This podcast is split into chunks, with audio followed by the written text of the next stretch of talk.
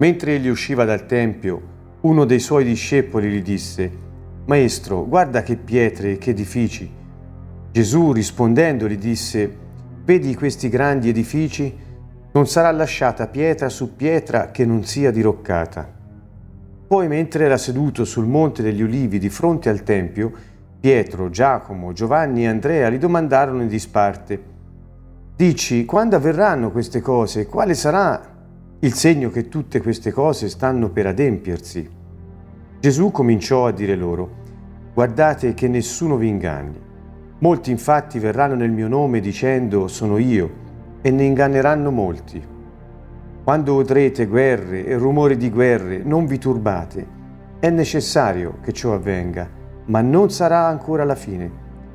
Perché insorgerà nazione contro nazione, regno contro regno, vi saranno terremoti in vari luoghi, vi saranno carestie e tumulti.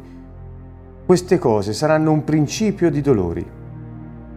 Badate a voi stessi, vi consegneranno ai tribunali, sarete battuti nelle sinagoghe, sarete fatti comparire davanti a governatori e re per causa mia, affinché ciò serva loro da testimonianza. E prima bisogna che il Vangelo sia predicato tra tutte le genti un caro saluto a tutti da Siena, Canto Nuovo.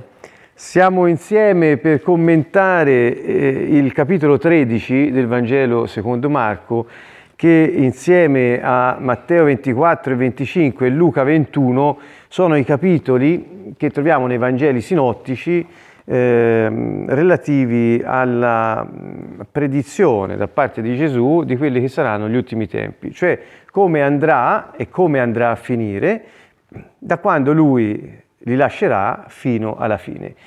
Credo che siano temi fondamentali per eh, chiunque abbia eh, aderito al messaggio di Gesù e abbia ricevuto da lui la vita, eh, perché diciamo, avere l'idea del quadro grande è quella speranza che tiene accesa il nostro, acceso il nostro cuore riguardo alla sorte di tutte le cose. Quindi se noi siamo parte di quel disegno grande e sappiamo quale sarà, perché Gesù ci ha detto chiaramente, eh, ritengo che mh, questo dà speranza nel cuore delle persone ed è quindi un argomento che io eh, sollecito molto a tutti quanti perché possiamo non solo eh, studiarlo e conoscerlo, ma anche capirlo affinché possiamo passare dalla rivelazione su queste parole di Gesù alla sapienza del cuore riguardo a questi eventi. Ehm, nei Vangeli, compreso anche quello di Giovanni, ci sono dei discorsi, grandi discorsi di Gesù, grandi insegnamenti. E normalmente mm, si pensa al grande discorso eh, che Gesù fece sul monte all'inizio del suo ministero pubblico all'incirca nel Vangelo secondo Matteo, chiamato discorso delle beatitudini, famoso. Matteo 5, 6, 7 sono i, i tre capitoli dove Yeshua proprio all'inizio eh, eh mette eh, diciamo, le sane fondamenta per chiarire a tutti quali sono eh, le caratteristiche e le qualità del carattere dei cittadini del suo regno. Eh, perché eh, lui è venuto a riportare il regno sulla terra per riconsegnarlo agli uomini che lo avevano perduto eh, con eh, la proclamazione di indipendenza di Adamo rispetto a Dio e il messaggio che lui ha dato è il messaggio del regno dei cieli. Quindi lui non solo ha annunciato che ha riportato questo regno, che il regno era ormai eh, a portata di mano con il suo arrivo, ma anche ha, ehm, ha così eh, annunciato quali sono le condizioni per vivere nel suo regno. Ma non vorrei parlare di condizioni quasi con un senso legalistico, eh, vorrei dire qual è il carattere delle persone che lo abitano eh, e che possono abitarlo. Cioè nel regno non c'è spazio per eh, le cose che Gesù via via durante la sua vita ha denunciato come eh, malvagie o non corrispondenti al carattere di Dio. Quindi quel primo discorso, diciamo, riguarda questo, il carattere di colui che chiama Signore, mio Signore Gesù. Nel, nel, eh, nei Vangeli sinottici si trova un altro grande discorso di Gesù, sempre fatto su un altro monte, sul Monte degli Ulivi. Ed è questo, è il discorso che lui fa poco prima di eh, terminare la sua vita terrena, ehm, cioè poco prima della ultima cena e poi l'arresto e via dicendo. Quindi è un discorso mm, che riguarda la profezia che Gesù fa, la predizione che lui annuncia su quello che sarebbe accaduto da quando lui se ne fosse andato fino alla fine del mondo, eh, se vogliamo dire, è un, è un quadro molto vasto, molto grande, non lo sappiamo oggi all'epoca, no, perché non avevano idea di quanto tempo ci avrebbe messo il Signore a tornare, anche se avevano chiaro che sarebbe tornato. Se avevano chiaro che sarebbe tornato, avevano anche chiaro che se ne sarebbe andato, in qualche modo. Dopo affrontiamo anche questo argomento perché non è scontato. Quindi il secondo grande discorso non riguarda il carattere dei cittadini del Regno dei Cieli, bensì riguarda gli eventi che attendono i cittadini del Regno dei Cieli ehm, e che attendono l'umanità intera, perché è un momento che noi sappiamo ormai dura da duemila anni, in cui la storia, facendo un imbuto, eh, aumenta di intensità alcune circostanze che vanno da da situazioni di guerra a situazioni di morte, a situazioni di persecuzione, ma anche di diffusione del messaggio del Regno dei Cieli che porteranno poi alla nascita, non tanto del Regno, perché il Regno non ha bisogno di nascere, ma dell'uomo nuovo. Eh, cioè sarà maturo l'uomo per poter entrare in questo regno definitivamente instaurato sulla terra e regnare con il Signore. Quindi ecco, c'è un momento, un crescendo, se fosse musica lo chiameremmo così, una dinamica che si mette in atto e un crescendo verso la fine, eh, perché alla fine tutto sarà ripristinato come al principio. Ecco. E quindi questo è il secondo grande discorso. Tutti si ricordano il grande discorso delle beatitudini sul monte, il primo, ma pochi conoscono questo, che è in tre interi capitoli nei Vangeli sinottici, Matteo, Marco e Luca, e, nel Vangelo di Matteo prende un grande spazio anche il capitolo 25, perché ci parla dettagliatamente, dettagliatamente anche di un, di un giudizio. Um, il Vangelo di Giovanni, che non ha questi discorsi, ne ha un altro che gli altri Vangeli sinottici non hanno. Anche questo non si considera mai come un grande insegnamento, un grande discorso di Yeshua sono i capitoli 14, 15, 16 e 17 del Vangelo eh, secondo Giovanni, cioè quando erano a cena, durante l'ultima cena, Yeshua tiene un lungo discorso e dà tutte le istruzioni necessarie ai suoi e li fa vedere qual è l'intimità che loro possono raggiungere con il Padre. Finita questa sua ultima preghiera a cui hanno assistito tutti i discepoli, nel capitolo 17 del Vangelo di Giovanni, Gesù viene arrestato e poi c'è l'epilogo. Quindi ecco, vedete, ci sono questi tre grandi momenti eh, nei Vangeli che credo se noi li inquadriamo eh, ci fanno pensare sono grandi momenti di insegnamento che Yeshua ha voluto dare ai suoi, non ad altri, perché sul monte delle beatitudini parlò ai discepoli. Eh, qui nel capitolo 13 di Marco parla ai discepoli e in Giovanni parla ai discepoli, quindi sono istruzioni eh, private per coloro che eh, hanno già ricevuto luce sui misteri del Regno dei Cieli. Bene, fatta questa premessa, eh, vengo nel particolare al, eh, alla dinamica interna al Vangelo secondo Marco. Anche questo è molto importante perché siamo al capitolo 13, dal capitolo 11 in avanti c'è stata un'accelerazione, eh, vorrei far notare che si tratta di pochi giorni, sono i pochi giorni che precedono la Pasqua, quindi ecco, il capitolo 11 si svolge così, a questa dinamica. Entrata in Gerusalemme, le folle lo accolgono come il re che viene. eh, lui eh, butta all'aria i, i, tavoli dei cambiavalute nel Tempio e dichiara che ne hanno fatto una spelonca di ladri del luogo santo e poi insegna ai suoi che occorre portare frutto perché Dio si aspetta che facciamo frutto ehm, e eh, avere quella fiducia e quella fedeltà, quella certezza nel nostro cuore che può spostare le montagne. Naturalmente si rivolgeva ai monti che aveva davanti perché stava approcciando Gerusalemme mentre parlava di queste cose. Tutto il capitolo 12 c'è una dinamica diversa dove Yeshua è entrato in Gerusalemme comunque eh, viene interrogato a turno dalle autorità politiche, religiose eh, della, dello, della, della nazione, perché viene interrogato dai capi dei sacerdoti, dagli anziani, dagli scribi, viene interrogato dai farisei, dagli erodiani, dai sadducei, poi questo scriba ancora gli si fa ancora avanti e tutto il capitolo 12 viene eh, così mh, trascorso con queste continue tensioni, questi attacchi ripetuti che li fanno per testarlo, per vedere che razza, e questo l'abbiamo detto la volta scorsa, questo loro non erano consapevoli, ma in realtà stavano vedendo se l'agnello era senza difetti, in sostanza. Il capitolo 12 si conclude così. Yeshua dice, e gli scribi com'è che dicono che il Messia è il figlio di Davide? Se Davide ha chiamato il Messia mio Signore? Ecco, ricordate questa domanda che spiazza tutti, ma le folle l'accolgono come una cosa eccezionale che lui sta dicendo. E poi l'episodio della vedova dove lui eh, insegna ai suoi, chiude dicendo il cuore che Dio approva e anche come giudicare.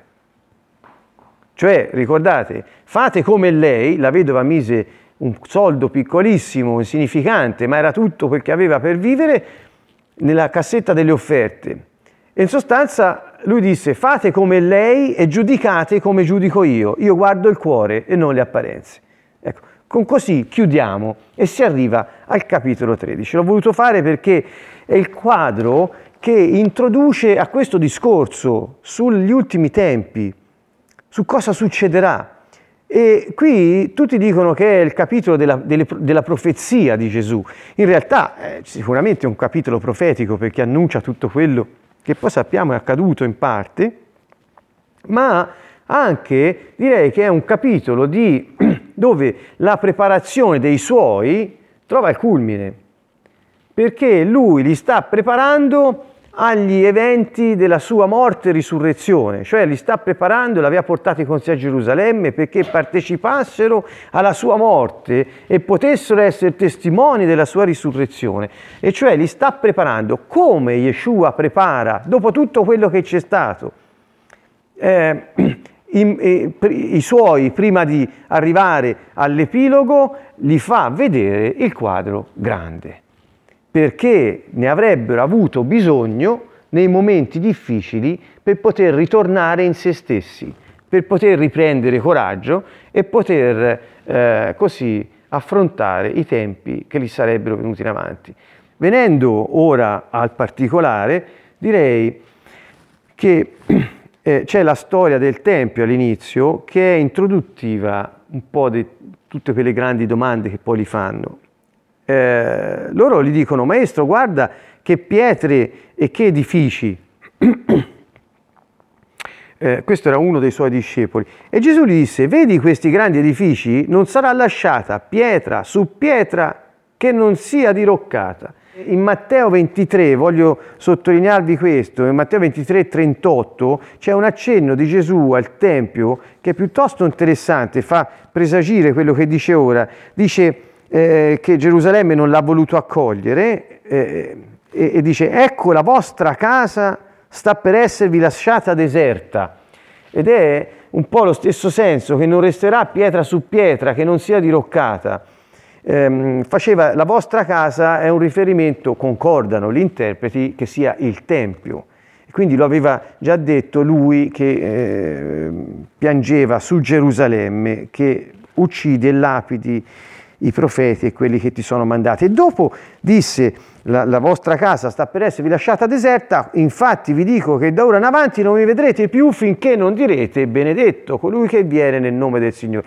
Sta quasi dicendo che questa città e questo tempio avrebbero subito una sorte eh, dove sarebbero stati lasciati desolati, deserti, diroccati in qualche modo, anche se non è la stessa parola nel testo greco, l'ho potuto verificare, però il senso è un po' quello, ci sarebbe poi stato un periodo da lì al suo ritorno e il suo ritorno sarebbe avvenuto quando loro avessero di nuovo accolto Yeshua come re trionfante questa volta che viene dal cielo sulle nubi per poter instaurare il suo regno. E il grido, benedetto colui che viene nel nome del Signore, è il grido di coloro che urlano di gioia la verità quando viene incoronato il re, quando viene scelto il re, quando il re viene messo nel suo ufficio regale e quando lo sposo viene chiamato per presentarsi al matrimonio. Ecco, quindi c'è sempre questo eh, eh, diciamo, doppio binario del re e dello sposo che viene. Il re per prendere possesso del suo regno, lo sposo per accogliere la sua sposa nella sua casa. Quindi non sempre queste due cose. Ecco, quindi con queste premesse che troviamo in Matteo, lui dice non resterà pietra su pietra. Ricordo che ci fu un primo tempio che era stato costruito da Salomone intorno all'800, mi sono segnato le date, ve le dico, 833, in base alla scrittura, è detto che era una costruzione così magnifica e maestosa, che era ammirata da tutti e non ce n'è stato un altro. Il secondo tempio non ha eguagliato la meraviglia del primo, eh, appunto. Questo primo tempio fu distrutto nel 586 a.C. da Nabucodonosor che venne eh, a distruggere Gerusalemme e far prigionieri gli israeliti.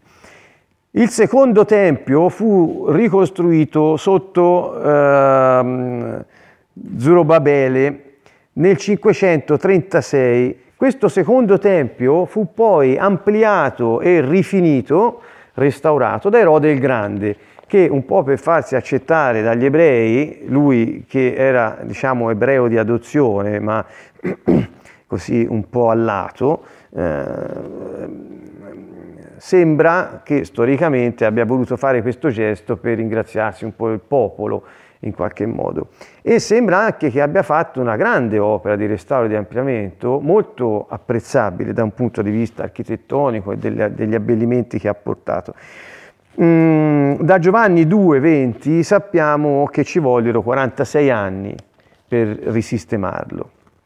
È, un, è un'informazione che abbiamo dal Vangelo secondo Giovanni e storicamente eh, sembra che abbiano iniziato a costruirlo nel 19 a.C. e la costruzione durò circa fino al 27 d.C., perché se consideri i 46 anni si arriva lì, che era grosso modo il tempo in cui Yeshua stava svolgendo o finendo o, o, o iniziando, insomma, dipende quando si colloca nel tempo, eh, il suo ministero. Quindi diciamo era nel, al massimo della sua bellezza anche questo secondo tempio per res, il restauro che aveva subito sotto Erode il Grande. Um, secondo tempio che fu distrutto nel 70 d.C. con l'arrivo dell'esercito romano guidato da Tito, che sarebbe diventato poi imperatore um, di Roma. Questo è un po' il quadro storico nel quale si inserisce questa domanda eh, del Tempio. E poi dice, mentre era seduto sul monte degli ulivi, di fronte al Tempio, quindi qui si passa dal Tempio al monte che gli sta davanti ed è il, il luogo che sembra preferito da, da, da Gesù, il, temp- il, monte degli ulivi mh, mm, a Gerusalemme, Pietro, Giacomo, Giovanni e Andrea, due coppie di fratelli, si avvicinano a lui e gli fanno delle domande. Nel Vangelo secondo Matteo non sono menzionati i nomi dei discepoli che fanno le domande, quindi lo sappiamo da Marco, neanche in Luca specificato. Quindi erano questi quattro discepoli che in modo privato, forse per conto anche di tutti gli altri, perché qui come vi ho detto, la tensione era salita dalla sua entrata in Gerusalemme e, qui a un certo punto lui dice anche che il Tempio sarà distrutto, eh, che per, un po' per gli ebrei la distruzione del Tempio poteva significare qui finisce tutto, perché con quello finisce tutto. E, e quindi era importante le domande che gli fanno, anche pensare che erano mandatari un po' di tutto il gruppo. È interessante dire, gli domandarono in disparte, privatamente, dici quando avverranno queste cose e quale sarà il segno del tempo in cui tutte cose, queste cose stanno per compiersi? Sono domande che riguardano, sembra, quali cose? La distruzione del Tempio, ma in realtà sappiamo dal Vangelo secondo Matteo che le domande erano più articolate. Ve le leggo da Matteo perché è importante. Dice, dici quando avverranno queste cose, quali? La distruzione del Tempio, che ha appena detto, poi due, quale sarà il segno della tua venuta? Tre, quale sarà il segno della fine del mondo, dell'età presente? Quindi sono più articolate. Dico che sicuramente erano fatte in questo modo perché poi Gesù, nel Vangelo secondo Marco, nel prosieguo del capitolo 13, risponde non solo dicendo che il Tempio, perché l'aveva già detto, ma dicendo come sarebbe arrivato eh, l'epilogo poi dell'era presente e quindi fa presumere che quelle erano proprio le domande. È importante, come ho accennato prima, capire che i discepoli hanno chiesto quale sarà il segno del tuo ritorno e della fine dell'era presente. Che voleva dire? Che da quando Yeshua, che mi pare sia nel capitolo 10, iniziò il suo ultimo viaggio verso Gerusalemme, e già al capitolo 8 però, che era in prossimità di farlo quest'ultimo viaggio, iniziò ripetutamente, almeno tre volte, prima di entrare in Gerusalemme, ad annunciare ai suoi che sarebbe stato eh, eh, malmenato e, e, e percosso, poi ucciso, ma che sarebbe risorto il terzo giorno. Tre volte glielo dice.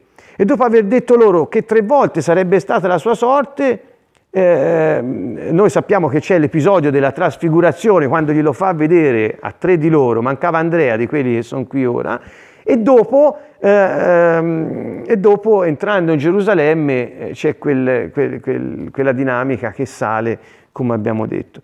Quindi eh, loro che non avevano ben capito questa storia della risurrezione e soprattutto della morte, perché deve morire, insomma, eh, poi arrivano a Gerusalemme, c'è quel, quel, salire della febbre con tutti quei testi e quelle domande, per cui cominciano forse a stare molto in ansia anche i discepoli, perché lui l'ha detto che sarebbe accaduto qualcosa e vede tutte le cose andare in quella, vedono tutte le cose andare in quella direzione. Per cui sembra che a questo punto abbiano avuto chiaro che lui se ne sarebbe andato e sarebbe tornato. Mentre fino ad ora una chiarezza così non l'avevamo trovata nei loro commenti. Mm. Gesù rispose, la prima cosa qual è che lui dice in questa prima parte della sua profezia? La prima cosa, guardate che nessuno vi seduca, cioè state attenti. E quindi è, eh, eh, non fatevi tra, traviare, state attenti, non fatevi traviare. Questa è la prima parola che lui dice introducendo eh, la, la profezia sugli ultimi tempi, perché molti verranno nel mio nome dicendo io sono il Cristo, ne sedurranno molti. Quindi la prima cosa è un'attenzione, scusate ho letto Matteo, qui ho, ho delle tavole sinottiche, ma eh, in, in Marco dice guardate che nessuno vi inganni, molti verranno nel mio nome dicendo sono io e ne inganneranno molti. Quindi la prima cosa c'è un avvertimento a non farsi traviare, ma anche un'affermazione, molti saranno ingannati. Quindi da quando lui se ne va a dopo, molti saranno ingannati. Da chi? Da questi, da questi falsi eh, messia che venendo diranno sono io quello che deve venire. E al verso 7 inizia a dire, dopo averli messi in guardia sul possibile traviamento, che purtroppo toccherà a molti, chi sono questi molti? Discepoli. Quindi l'inganno, il traviamento riguarda i discepoli e dice quando udrete guerre e rumori di guerre non vi turbate.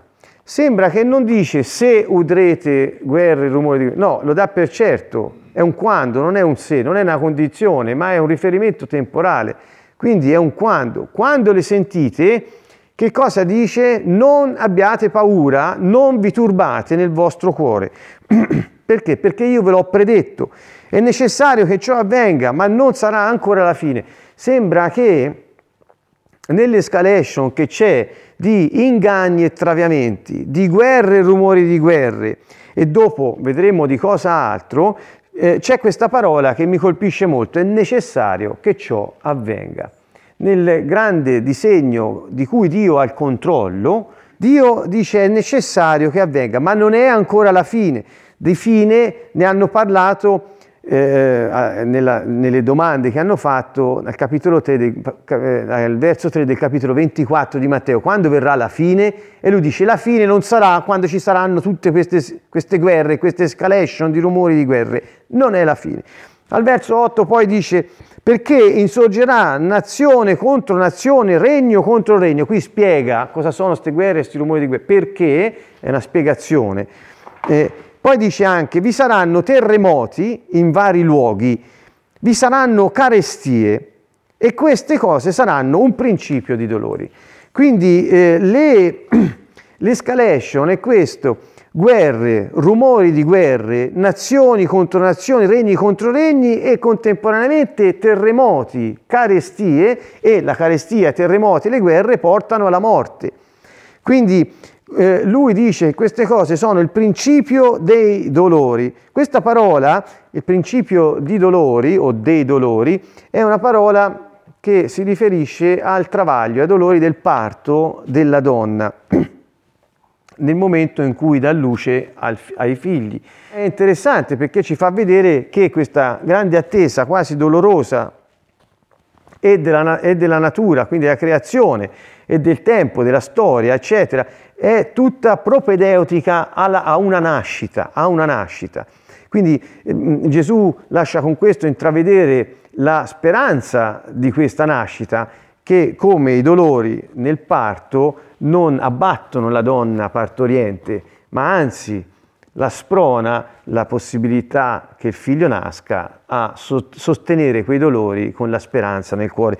Al verso 9 eh, dice badate a voi stessi vi consegneranno ai tribunali, sarete battuti nelle sinagoghe, sarete fatti comparire davanti, davanti a governatore e re a causa mia per dar loro testimonianza.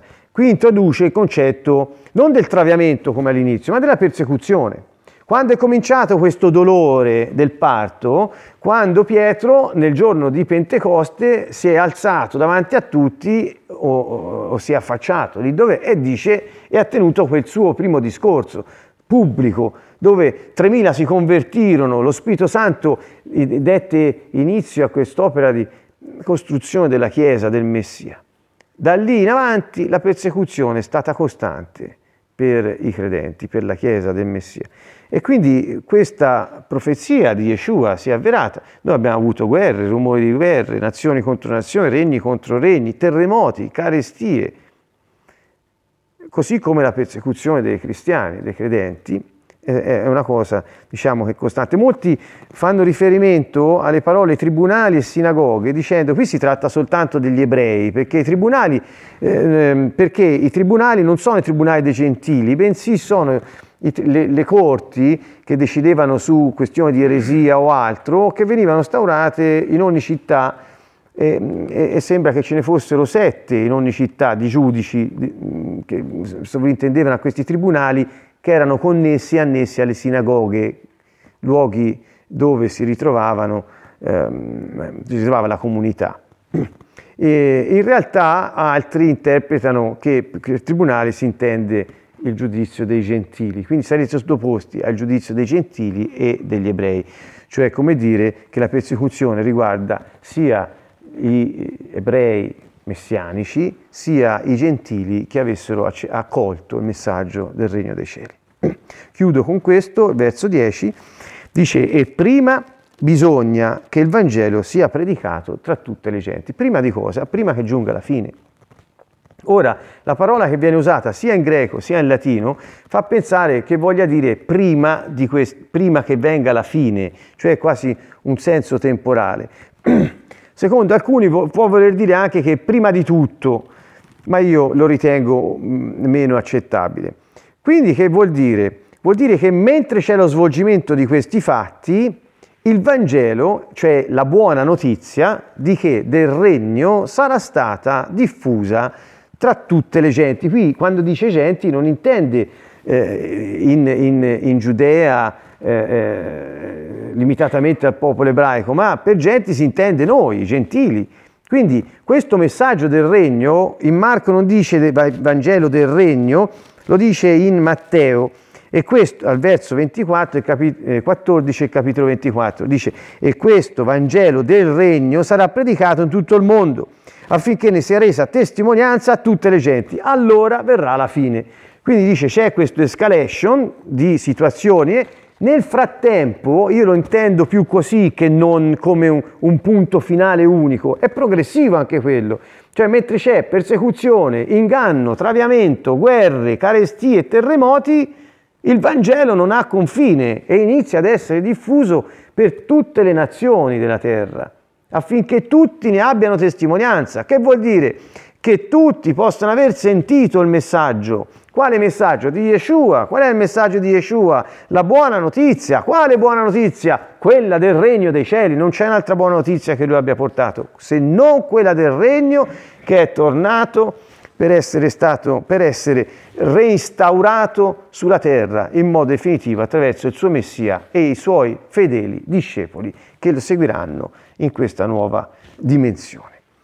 Eh, ma già fin da ora eh, il regno è stato dal Signore riportato, come lui dice, è in mezzo a voi. Quindi questo messaggio del regno dei cieli è quello che dovrebbe essere nel frattempo annunciato. Ci sono due, due momenti in cui eh, Yeshua fa riferimento a degli eventi che riguardano qualcosa che qualcuno dice. Uno è che i suoi discepoli annuncino il messaggio del regno dei cieli.